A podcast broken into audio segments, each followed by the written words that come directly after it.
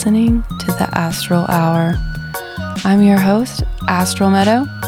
Join me as we take a glimpse into the mysterious.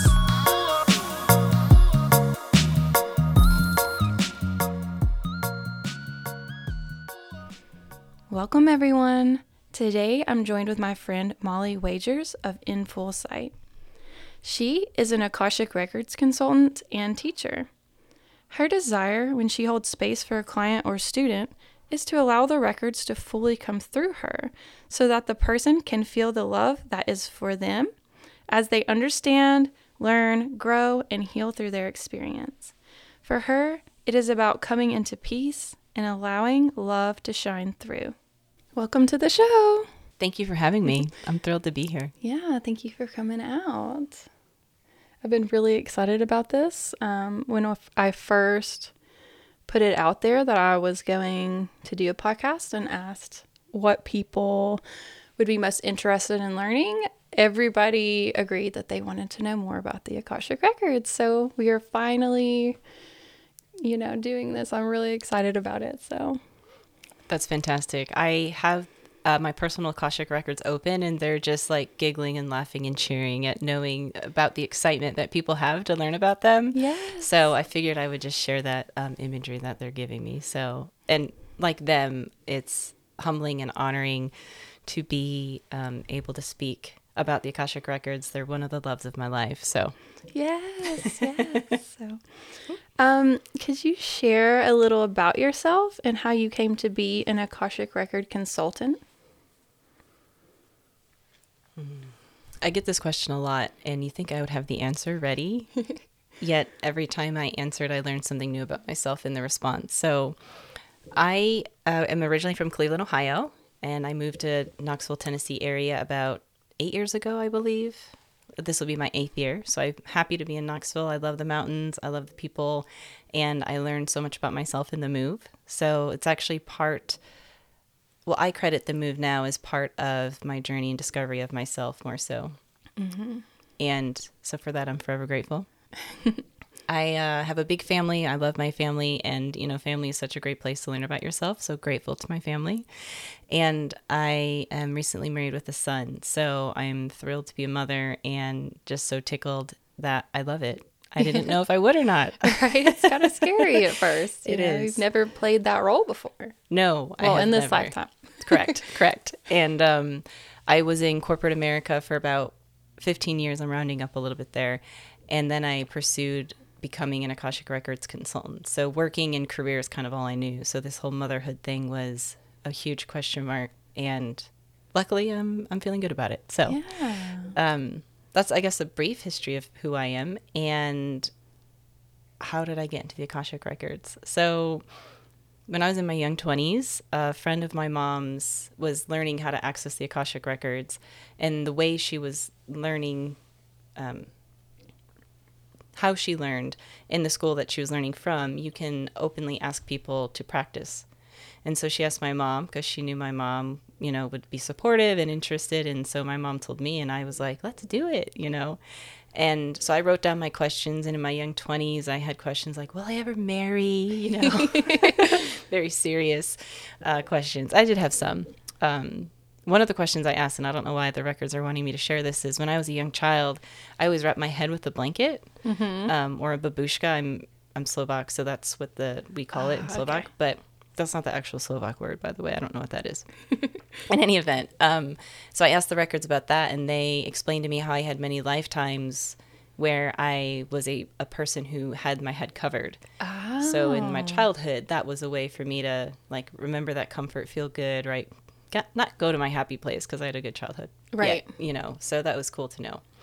And so anyways, when this woman was opening my records and accessing them, I would ask my question and she would respond. And yet at the same time of her response, I already knew the answer. Mm-hmm. And so my brain was like, there's no way this can be true, Right. And yet I had this knowing, so that was the first time it really interested me. I had been exposed to it. It really piqued my interest. And at that time, I really didn't do much with it because I was focused on, owning my own company and taking over corporate America. Ironically, I do own my own company now. Right. But this isn't how I thought it would look. So, so that was my first introduction. And so at some point thereafter, I decided to learn on my own, and it just kind of snowballed. Like, I really never... I'm laughing because I feel bad saying it this way. Yet I really never had an opportunity to say no to the records. Mm. You know, they would always kind of just show up, or it was just always so fluid and very natural for me. And when I first learned how to open the records, it sounded very much like a voice I had known. Mm. And in some ways, they come to you in a way that you're going to recognize and feel comfortable, right? Like if they came out sounding like Freddy Krueger, I'd be like, no, I'm not interested, right? And yet at the same time, as I progressed and deepened my relationship with them, I recognized, wow, they're really here. They've probably been with me my whole life. Right. I just didn't know it, right? Mm-hmm. They're telling me I'm not taking liberties in saying that, for what it's worth. But part of me thinks I am anyways. Right. And you feel like it's because you were always kind of destined to connect with them, so that they were there already because it was always a part of you? Or do you think everybody is somehow a little bit connected to the records? It's a great question. So in some ways, I want to say I do believe we all are like connected or can access them in some ways, or they're available to us is the better way to phrase that. And what they're saying is, not everyone has the same level of connection that like I would or right. I do. Does that make sense? Right. Where it was just so, like you said, fluid for you. Yes. Where it might be kind of like filtered a little bit maybe for some people. Yes. Like the role the records play in my lifetime, it'd be like 100% of my experience, and someone else, they might only need to be 2%. Right. So there's a variable and they're showing me this image where they're like, you know how you like put your hands together when you finish a project? Yeah. And there's like blueprints all over this messy table, and they're like doing that with their hands, and they're saying, you know, for some people, they don't need us, right? It's okay. Like, it's not as important, sort of thing. Right, right. It's all pre-planned. That's the word. Okay, cool.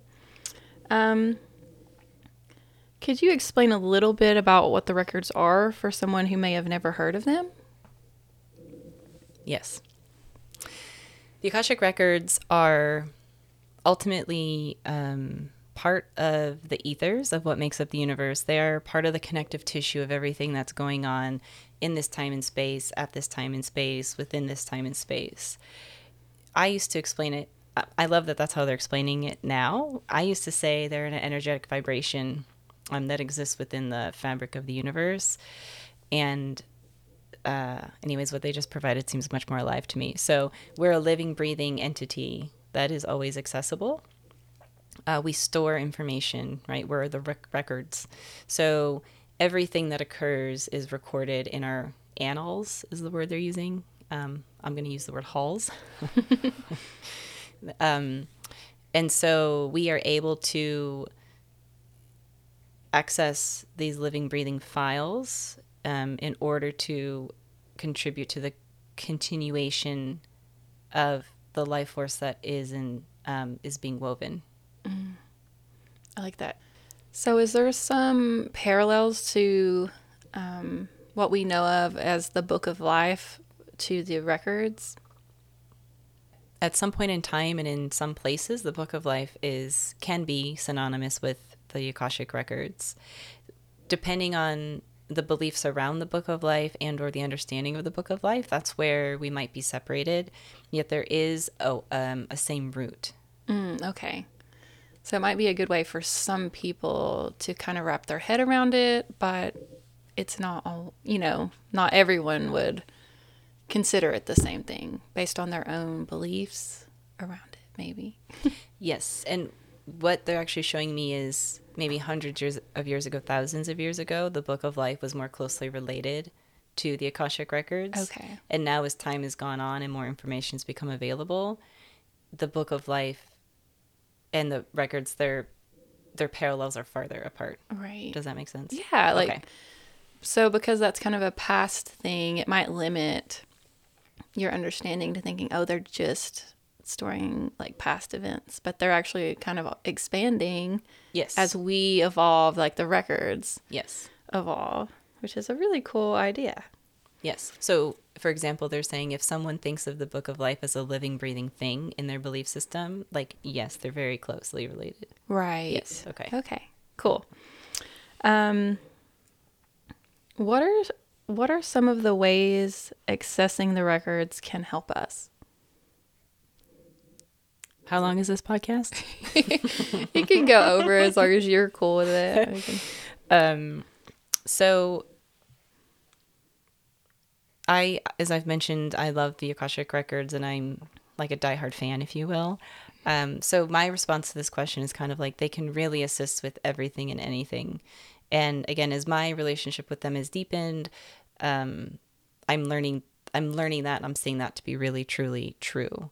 And when I teach people to open their own Akashic Records or for them to open someone else's records, you know, some of the examples that might come through is, you know, when you're first learning how to connect with them and wanting to build your relationship with them, you might ask them, what outfit do you recommend I wear today? Right. Right. Which is really not necessarily important, possibly. And yet their response might say orange sweater, green jacket, right? And you put that on and that day you feel so much better than if you just grab the gray dress that you normally wear, as an example, obviously. Right. So that might, so again, to me, that's like a small, simple example. Mm-hmm. And yet through that conversation, information becomes available. Mm-hmm. If you're wanting it, if it's necessary, if it's helpful, right? There's a lot of, one thing to say here is we are always at choice with the records. So we can ask them, what do I wear today? And they might say, you know, what did they say? Orange dress, green jacket. And we might be like, no, I don't want to wear that. It's right. Perfectly okay. Right. You know, and that's a simple example of how accessing them can work. And yet they can help heal inner child wounds. They can help, I don't want to say restore past life memories, yet that's the way they're phrasing it. So they can bring forward information about your past life, which again can provide healing and or deeper understanding. They can really bring you into the place of vulnerability to be able to see and hear and understand things and do it in a loving way. So we're not judging ourselves or hating ourselves or giving ourselves grief, right?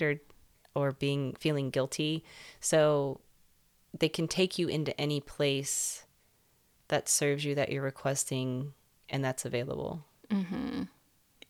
I feel like I'm just like a totally different person since I had my first record reading. And I guess, you know, it's kind of hard to explain, like, how did the healing occur? Because it was like these subtle mm-hmm. things, right? That... Mm-hmm. I mean, it was 3 years ago, and I'll just have these aha moments. And I'm like, oh my goodness, that's what they meant. That's what they meant. You know, I feel like sometimes they're a little vague because it's almost like they want you to still like get that excitement of discovery. They don't want to give you, it has to be like this because it's mm-hmm. an open ended mm-hmm. thing. It could shift. But it's like when you realize what they meant and you're just like, oh wow, this is amazing, you know? And it was really healing for me because, like, in the beginning, I was really kind of alone. I didn't have like a spiritual family yet, you know. I was just like, I wanted that, you know, it was a desire. And I've talked about this on my show before because I was doing a recording and I was like, yeah, the records told me I came in with a pod of beings and that we were kind of spread out but we had this like similar mission, right? And a similar kind of vibration. And as I was saying that, I was like, oh, podcasts, like, because they were like, it's kind of like, you know, whale song. And so I was like, when I do the recording, it's the mm-hmm. vibration, and it's like that's what's connecting me to the pod. Okay, so it's just really, that was just like one example. You know, but it helped me not feel alone because they were like, there's other people that feel just like you feel. And they were like, and you can connect to them whenever you want in mm-hmm. some way, like you can meditate. And I don't know, for me, that was really healing because I'm like, I will meet my spiritual family at some point. I don't know how. Right. So I don't know. It's just, they're really encouraging too. When I'll ask something that I guess I'm expecting them to be harsh, and then I'm always surprised about how gentle they are and giving me an answer. I'm like, thank you. You're so, that's so nice, right? So even when they give like something that might be painful. So like I had a past life where there was abuse involved, but they like gave me like a meditation to like kind of heal that. And I was like that. So for people that say, you know, past life stuff is irrelevant. I mean, maybe for that individual it is. Maybe they're not meant to dabble in it. But I would say that it's been amazing for me, you know? So like maybe don't like shoo people away from it if you don't know what you're talking about, because there's a lot of opportunities for healing and, you know, so. So is everyone able to access the records? Like, have you ever had someone that you couldn't get through to? So I have not ever had a client that I couldn't access their records. I have had clients who I would say like only let me in so far, only let the records come through so far to them. So a lot of it, the experience in some ways is driven, actually not in some ways, in all ways is really driven by the client or by you, right? So if you've come to have a session, your willingness, your openness, your desire, the questions you've prepared, the presence that you bring, you know, really kind of create the session. So I've had sessions where something really painful or really harmful or to the client will come up and they don't want to go into that area. Right. So, I mean, the records will respect it if they're not. Every once in a while, they'll say, well, there's just one thing we want to say. Do you mind? Right. Mm-hmm. And sometimes the client will say no, and we don't go there. And other times, you know, the records are like, we just want to bring you here. And the person, they're not even saying no. They're just not energetically wanting to go into that space. Mm-hmm. So, you know, it's interesting for me. Sometimes I'm like, I really just want you to go to that space. You know, like my personality is like, it's right here. And so as a consultant for me, I have to check myself a lot because it's not about me at all, right? I'm just a conduit. I'm just there to be the tether, the connection. So that's been very educational for me, I'll say. And ultimately, I always want to honor the client and love them as best as I can, because I'm holding love for them, holding space with love, I should say, right, for them to have the experience. Right. Maybe they're just not like ready, you know? Exactly. So maybe they will be like, because it was suggested that there's an opportunity for healing there, you know, maybe they'll go on with their life and like years later realize, okay, maybe I want to do that now. Maybe I'm ready. So yes, it's definitely not for me to say. Right. So when channeling the records, how do you receive the information? I receive them in many ways. I'm really grateful, and it makes me excited. So they mainly will speak to me, and I get a lot of imagery. I have noticed that depending on the client, like some clients get a lot of imagery, right? And that's maybe the client is more artistic or creative or visual, right, and some clients don't get. So sometimes it depends on the client. Every once in a while, they will like just speak directly through me. So I don't know what's going to be said, and I'm just saying their words exactly. That's actually happened a few times already on the podcast. I feel like I can kind of tell. Yeah. So they just kind of streamline right through. And so, but hearing and visuals are the main things. Oh, and I can feel. So I'm part of opening your Akashic records is I am entering your energy field. And so again, sometimes I can really feel what's happening in your body. Other times I don't. It depends again on client, question, situation. So, but I am in that space, and part of the reason that is so if you ask a question and the records start responding, and then there's in your energy field something blows up, I can sense that, and as a consultant it gives me information to say, okay, hey, this is happening in her body, right? So that's when you're like, take a breath. Yes, let's look at what's happening in your gut, right? Can you stretch out, can you just go move, right? So right. And the So when I relay the information to the records, I'll say, that's when they'll say, take a breath or go move or sing or stomp or whatever it might be. Right. Never know what's going to happen. Right? You don't. I love it. Yeah, when you had first opened mine, I just re-listened to it yesterday and you were like, wow, there's so many images here. But it would make sense because I'm a very visual person. I do create like realities, right? I'm like, I'm astral, right? I like, I can imagine anything. I can create like a whole realm with my mind. So it would make sense that my records would be filled with lots of imagery. And I had been an artist in other lifetimes. Oh, okay. So that came up too. So I was like, well, it makes sense. So,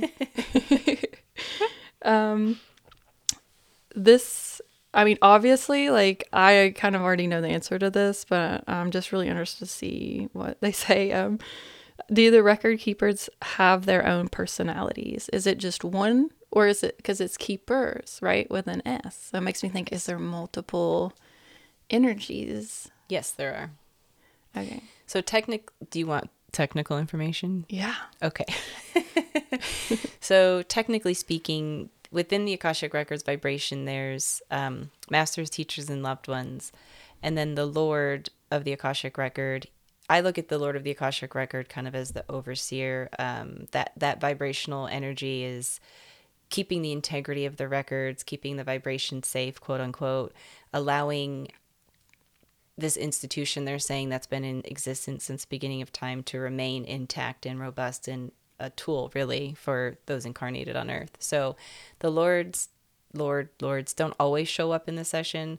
I guess they have. I don't necessarily know who's coming through. Mm. I've never necessarily asked. My brain sometimes can get too much information and turn against me. So when I was learning and being trained, I didn't want to go to that level of knowledge personally. Right. But I have other friends who are consultants who can recognize a Lord is coming forward or the Master is coming, you know. Right.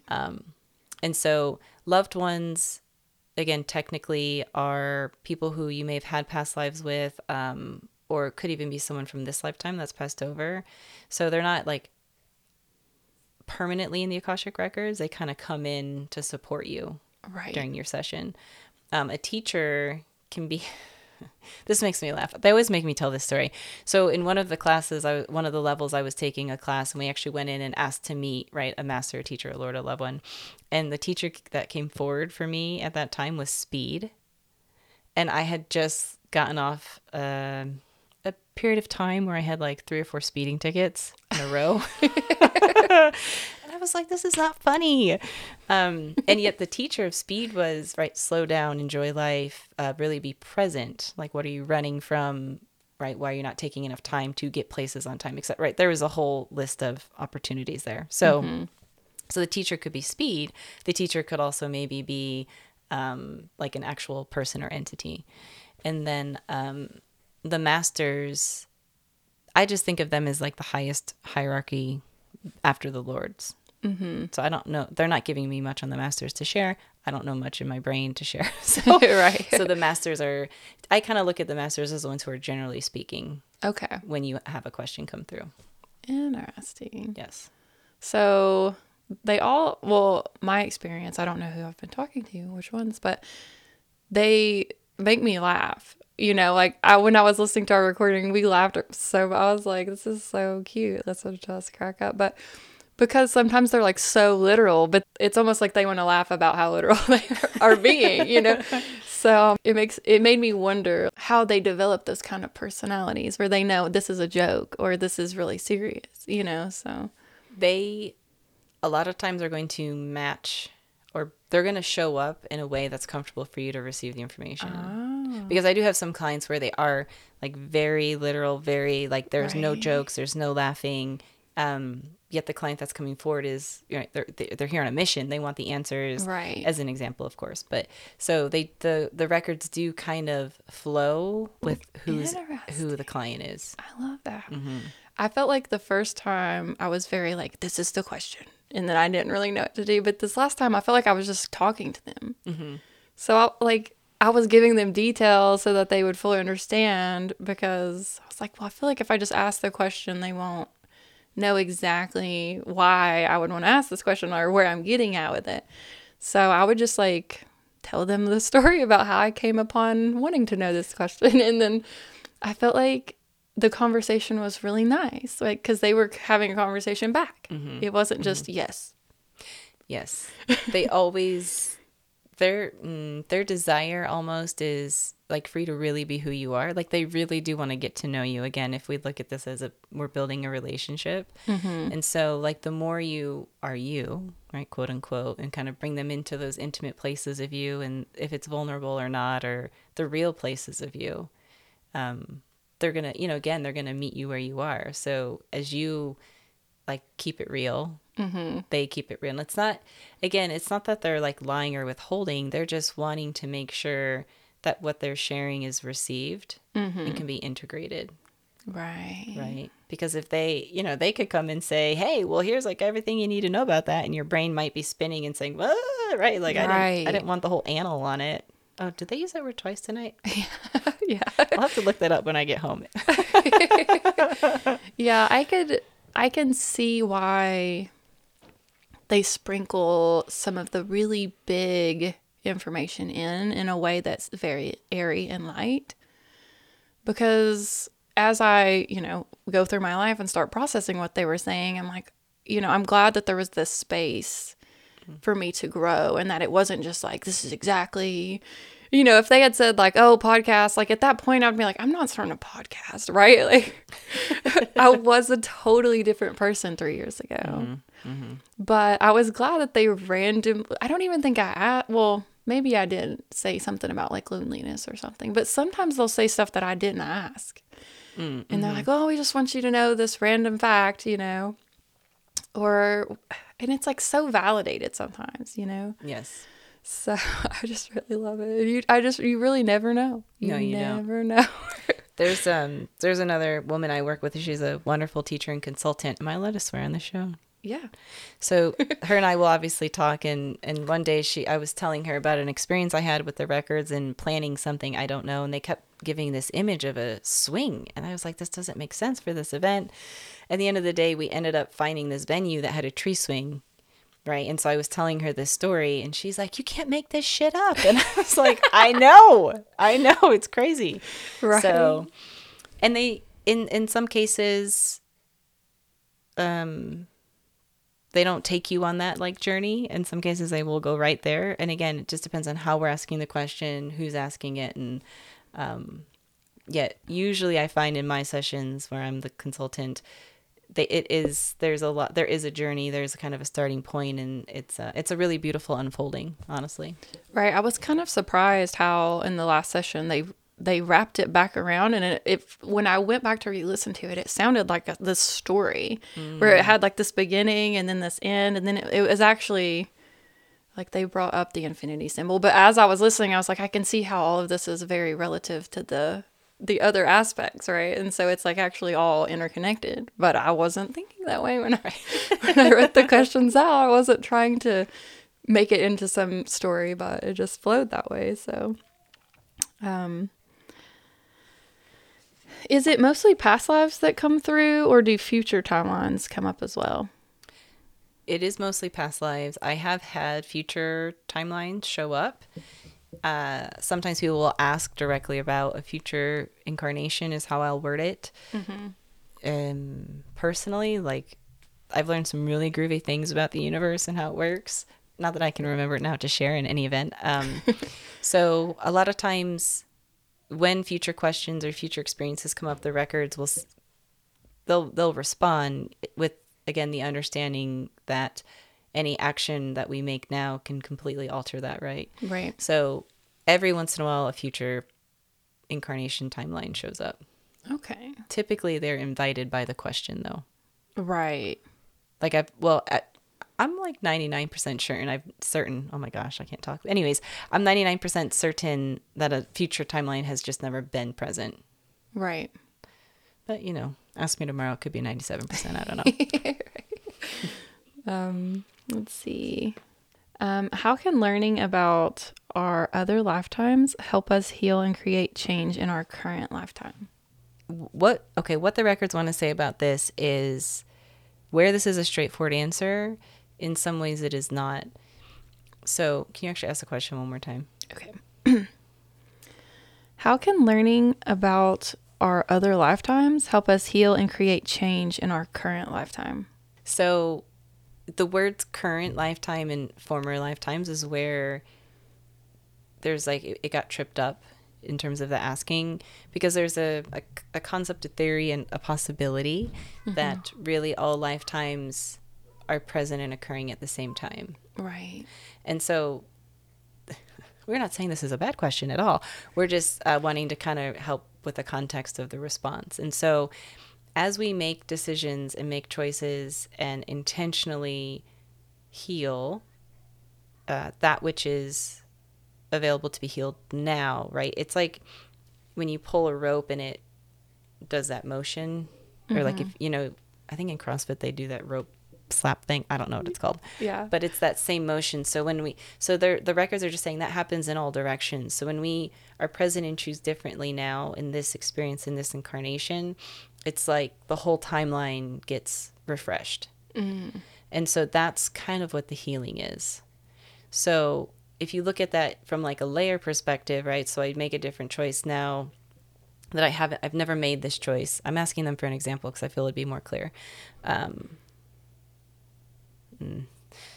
Okay. So, right, I'm making a different choice here and now, and then that rope flexes, the timeline flexes. And so that brings me into a deeper level or layer of that same issue, quote unquote.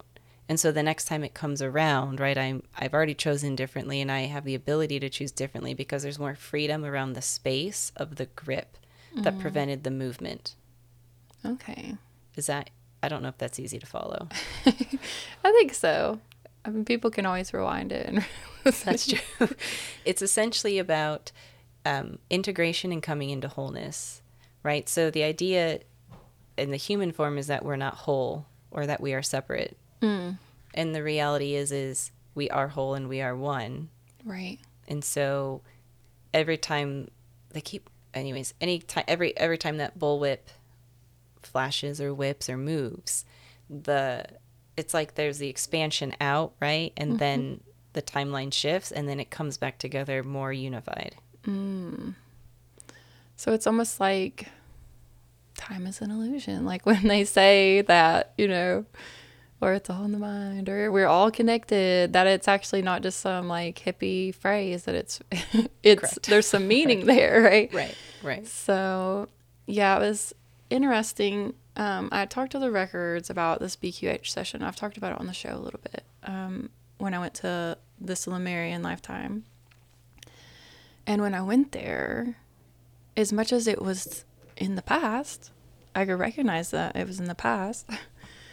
When I popped in, my friend was like, "Oh, hey!" It was like she watched me pop in. It was so present. It felt like I was really there right then in that moment. And that, then I started thinking about time a little differently. And I'm like, when I go to these other lifetimes, it's not that I'm changing anything while I'm there, but it's like I'm present and really, and when I'm there, it is happening at that moment, if that makes sense. So yes, it really helped me understand that time is not like linear, and that when we access these other aspects of ourselves, that it, when we bring it into the present, it is happening right then. Yes. You know, so that was kind of something that just blew my mind. I was gonna say, it sounds wild. It does, but like as you experience it, it's really neat, right? It's because, or it makes me feel like I didn't lose all these other versions of myself, and that the lessons that I learned are still actually there. So I always got like frustrated at the thought of like, oh, I'm gonna die and I have to start over, you know? And I'm like, so I did all this work, and then I'm just a blank slate, right? But really, there's a whole story. Like there's aspects of you, and there, like some of the big things that you did are like still kind of there, right? So they made sure that I remembered that in that Lemurian lifetime, that I have access to her right now. mm-hmm. and that so much about her, it's still there for me now. And like, I can kind of channel her, you know? So when I'm not feeling courageous, they're like, I was like saying that, I asked, is this really me? 'Cause I'm like, this girl is a badass, right? And they were like, you really are a badass. But sometimes I don't feel like that now. But, you know, when I was watching that lifetime and going back there, I was like, wow, this girl is like really strong and passionate and empowered. And the thing is I still have that, mm-hmm. you know. So I might have a different backstory in this lifetime that might have made me feel like I had dimmed some of that. But as I really like tap into my true self and like discover who I really am, like not what was taught to me, right? I'm like, I am, you know, I start mm-hmm. thinking maybe I am a badass. And I'm like, is this the ego? Like I can't decide whether I'm just like nothing or really awesome, because I don't want to like, you know, be too cool, right? Never that. So it's interesting that you're sharing this though, because something that is coming forward to be said or shared is right. So when you're saying I don't think of myself as a badass as an example, right. Or I don't see myself that way, you know, the term badass has so many different connotations in today's society. So then in this lifetime, you know, we're bringing forward societal beliefs. You know, you live in the United States, which is typically Christian, so you have the Christian beliefs whether you're Christian or not, right? So there's all of these overlays and pieces that contribute to how you're experiencing badass now right. versus then, right? And so that's just, that kind of is a way to show the conglomeration mm-hmm. of the essence of you, yet how in this incarnation it's looking different or the discovery is different. Right. Because you live in, you know, Tennessee in the United States in 2022, et cetera, et cetera, et cetera. Right. So all of these pieces and details of this incarnation actually contribute to the fabric of you in this, well, your experience contributes to the fabric of your experience now. Right. So your soul's part of the fabric, yet so are these other pieces that weren't then. Right. Yeah, totally. I really love the visualization. Have you ever seen The Last Airbender? No. Okay, well, he, you know, has many incarnations, and when he goes into the avatar state, all of his past lives are there to help assist him. Yes. I just got chills thinking about it. It's such a beautiful example. And when I am like tuning into the records, or when I do a past life regression, that's kind of how I imagine it. Like, mm-hmm, mm-hmm. And so it's like it shuffles through, right? Like there's all these options, but it lands on one. And it's like that energy wants to be known right yes. now. Not all yes. of them, because there's a lot. There's yes. a lot of doors. And also like when I do past life regression, there I always go like it's like a hallway or something, and there's many doors, but one door will be decorated and like have texture, or it might be made of wood, where the other mm-hmm. ones are very boring like hotel room mm-hmm. doors. But I'm like, this one, you know, I'm like, I can hear birds on the inside. I'm like I guess this is the door to open, right? So yeah, I feel like we could go anywhere, but it's almost like the records give us exactly what we need, not just it's not random, even though mm-hmm. it might seem random at the time. Mm-hmm. Like as you start thinking about it years later, you're like, oh, it had to be that lifetime because I'm still very connected to that purpose, maybe from that yes random time period, you know? So it's really cool. I love it. For some reason, I wanted to say this earlier and I don't remember why, yet there's just a note to be made. Well, two notes actually, if that's okay. Totally. It feels like right now in this day and time, this concept of time and the availability for healing is just very open and available. Mm-hmm. So for what that's worth, right? So the answer they gave to the question that started all of where we are now, which has been awesome, that seems to pertain a little bit. Okay. And just as an interesting note, maybe, when we incarnate, we don't do it chronologically as you and I understand history, right? So my last lifetime could have been in like 4 BC, and the lifetime before that could have been the 1920s. Interesting. Yes. So that's come through actually quite a few times within the last like year of me doing sessions, I think.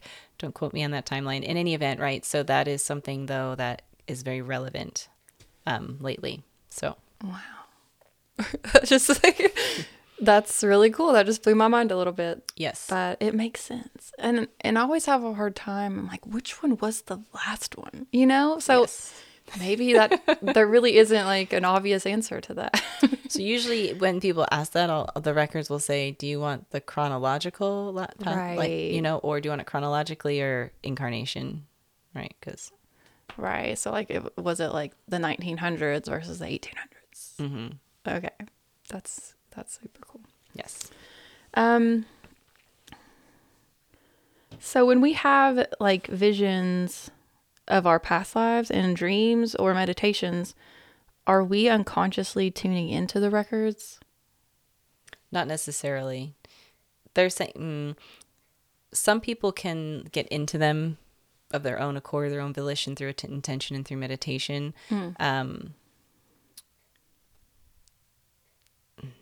It's not that easy for everybody. Right. Which I was like, I don't want to say that. And they're like, just say it. So, for me personally, I use a sacred prayer that's been handed down from the Mayans, and that feels good to me, right? I love knowing that that's kind of the original way to get into the records. It was translated from Mayan to Spanish to English and a bunch of other languages. That doesn't mean that's the only way to access the Akashic records. So they're actually showing me like they don't really show up in the dream space too much. Yeah, they're showing me that's not really a playground. Okay. It's more through intentional seeking, because really with the Akashic Records, they're going to respond to a question asked. Right. So sometimes when I'm journaling with them, they'll like kind of take me a certain place. Mm-hmm. But it's usually after, because it's through my inquiry. Right. So. That's interesting. So the last time I did a past life regression meditation was so random, okay, because I don't really do it very often, but I'd had a dream with this person in the dream. Ah. And when I woke up, I was like, I need to know who this person was. So when I did the regression, I did find them, but it was I was looking for them, very intentionally looking for them. It had nothing to do with the dream, aside from I was caring for them in this lifetime, and I was also caring for them in this dream. That was the only thing that crossed over. Interesting. But the dream sparked my interest in why is this connection there? Like, why is this so strong? Why are they showing up in my dreams? And I did find them, and then I kept thinking, like, is this real? You know, because I'd had the BQH, I've had Akashic Records readings. But when I meditate, it's similar, but different. And then I'm like, don't trust it as much because there's not a guide, you know? Mm-hmm. And so I don't have someone to confirm it. But when I asked the records, I asked, was what I saw, you know, a part of my timeline? Did it really happen? And they were like, yes. So I'm thinking somehow I was tapped in, because how else would I have gotten this information? I'm telling you, there was dates, there was names, there was country, like my lineage came through. I was like, I would have like the question. I would have a question and it would just come to me. I wouldn't hear a voice or anything. I would just suddenly know this was the name. And I'm like, I was like, what is going on? And I was thinking maybe somehow I was tuning in, but it could have been because I had had a record reading before. I had had the BQH. Mm-hmm. So somehow, like my vibration, or maybe just like I've had my mind stretched enough to where I'm like open to receiving information like that. Yes. It really, honestly, this is me saying it sounds like you're just more open to many methods of receiving to be supported. Right. So it's like, it's not necessarily that I'm opening the records, but it's like a similar experience. It feels like you're saying there are many pathways available for you, great universe, wonderful beings, to give me information. Right. That's what it feels like to me. Mm-hmm. Because there's a lot of ways information can come to us, right? So because the records are saying we don't own past lives, right? Okay, like we'd love to and we don't. okay, so like we can tap into them many ways. Yes. But the records is just a specific path that you can take. I like it because they can, you know, I can have this past life thing and then I can come talk to them about it, because when I'm in it, it's like walking in underwater, and it's kind of disorienting. And as much as I can get information, I'm a little distracted, right? So when I'm not there and I'm just asking the records about it, they can answer things a lot quicker and like give me these examples and help me with feelings and stuff, because I'm not necessarily feeling a lot when I'm there. Okay. I'm seeing a lot. Yes. But sometimes I have a hard time processing things. So they'll like tell me something. I'm like, wow, I did not pick up on that while I was there. Like, thank you for making that clear, you know? So, yes. I don't know. It's like I use the records to confirm that what I'm seeing is not some crazy illusion. You're not alone in having them confirm things. Right. For sure. Cool. Yes. Are there any preparations that someone would need to do before having a reading? So to prepare for a session is very simple. 1, abstain from alcohol and non-necessary drugs 24 hours prior. Non-prescription, sorry. 2, have questions prepared to ask. And so I'm a member of Akashic Records Consultants International LLC, ARCI for short. We, like, part of our verbiage that some may use, some may not, is to, like, it's based on your heartfelt inquiry is the phrase. And since ARCI's the one who coined that, I want to mention them. Not that they coined the phrase, but the use of it. So it's really through, again, it's like a journey and a discovery unto self is how I'm learning to not respect the records. I always have, yet, you know, how I've seen them play out in my own life, my own evolution, my own ability to not judge myself in everything, not be so structured and tightly holding on to things, which is a way for me to control and feel safe, right? So there's this continuous evolution of discovering who I am.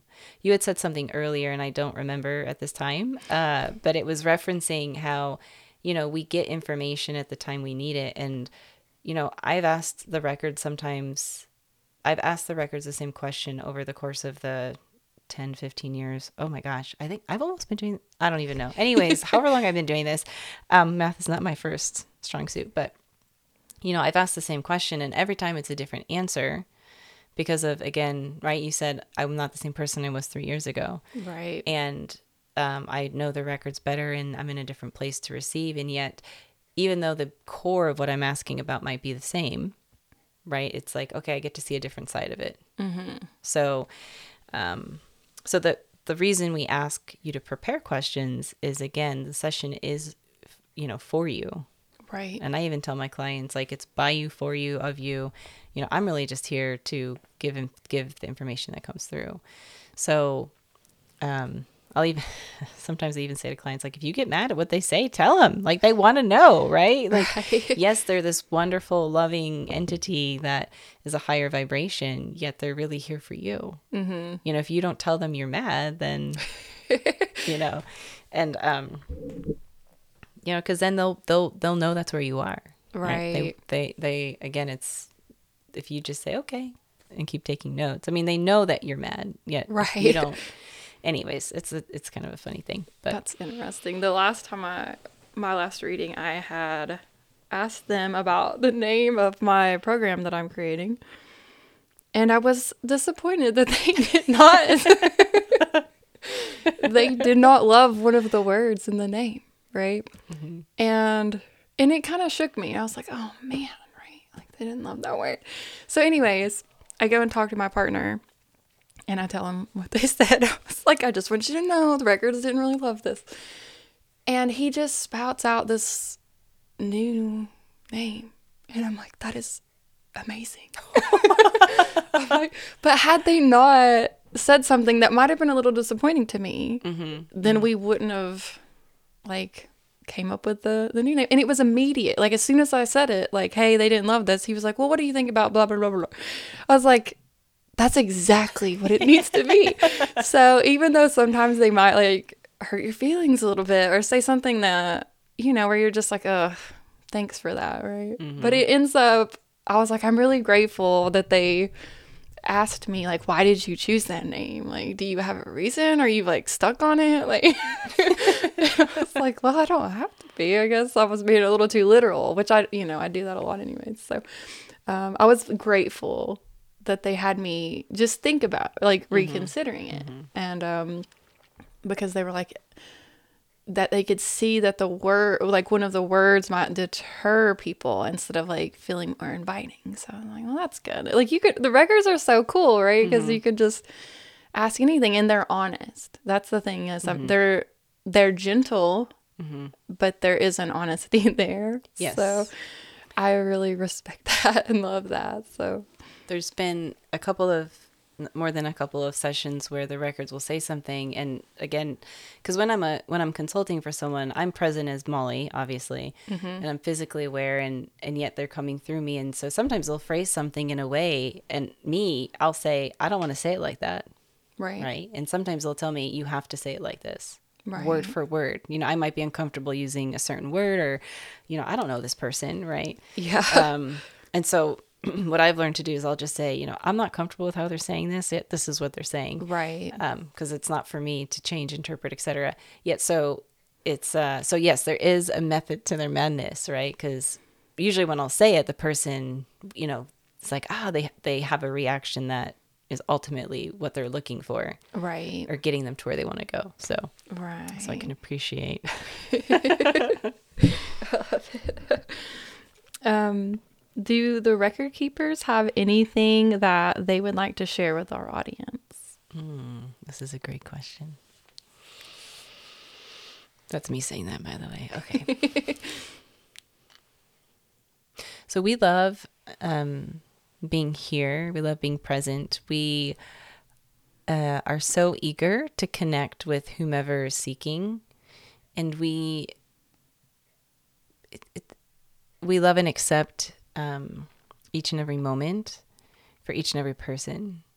There's so much that humans take as being a very major and important event, and we're not denying that it is or isn't. We are just saying there's so many things that are non-isolating. There's so much more commonality available than might meet the eye. And so as we are holding space for this great heart evolution, is how they're wording it, that's occurring right now, know that you're being held, know that you're loved, and know that you in this moment are exactly who and where you need to be. And that we are always available, is what the records are saying. We're always available, and there's so much love to give. And we are always holding that vibration. Mm-hmm. They're showing me, you know how it's like you're kind of being like, it's like you're in a slingshot. You're the slingshot, or you're the thing in the slingshot. And they're just showing me how, like, the rubber band, right? It's pulling back. Oh, it's pulling back. And you might be feeling like you're against the ropes, or everything's so tight and tense. And they're just saying, but we're the slingshot holding you. Mm. Which feels incomplete to me, but that's what they're, right? So, like, we're always there. Like, we're against the ropes with you. We're flying high with you. We're in all the spaces.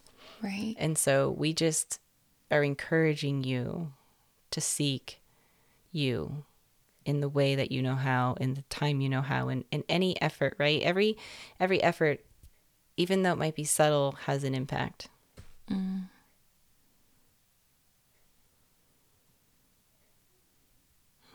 And they're just saying, again, that we love you.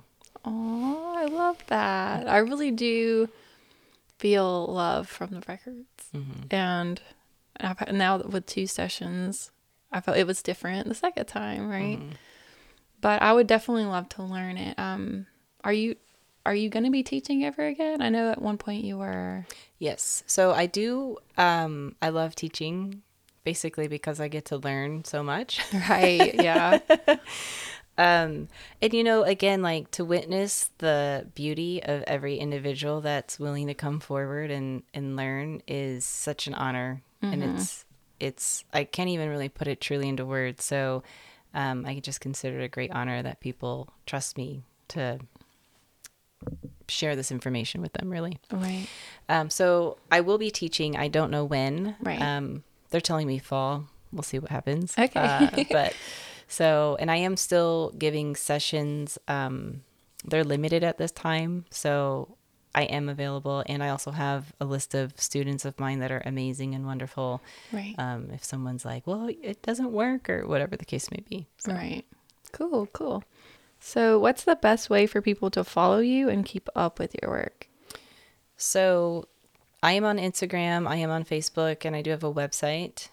None of them have been touched in a little bit of time. Mm-hmm. Honestly, I post when like the records are like, psst, put this on there. Right.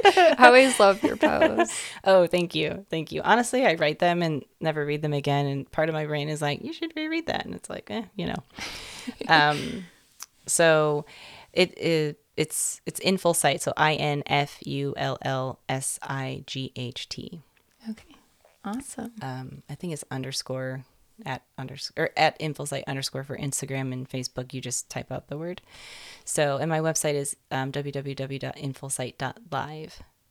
Awesome. Or live, depending how you want to say it. Right. It could be either way. Right. So that's where I'm mainly putting my updates. You can also subscribe to my newsletter. I don't send them frequently. But I do try to, like, my main big things, like if I'm coming back full time or anything like that, would be sent out via newsletter. Cool. So awesome. I have a hankering to start writing more blog posts. Honestly, I'm finding writing to be very fulfilling, and that surprises me a little bit, which is why I hesitate to even say it. Yet that's something that keeps playing in the background for me. So. Right, because it's like sharing this with people. Like when you do make posts, I'm like, that is so, like, I needed to hear that right then. So you write it, you don't go back to it, but it's reaching other people, and like you really don't know how far it's gonna go. No, so, but that is the true fun of it, I guess. Right. Right. So, and it would be unfair of me to say the records typically write it. Just to be fair. Right. Well, I'm very grateful for them. Yes. Thank you so much for coming out, and thank you for having me. It's such a good episode. So. Yes, you're lovely. Thank you. Thank you. And thank you all for tuning in. Check us out next time on the Astral Hour.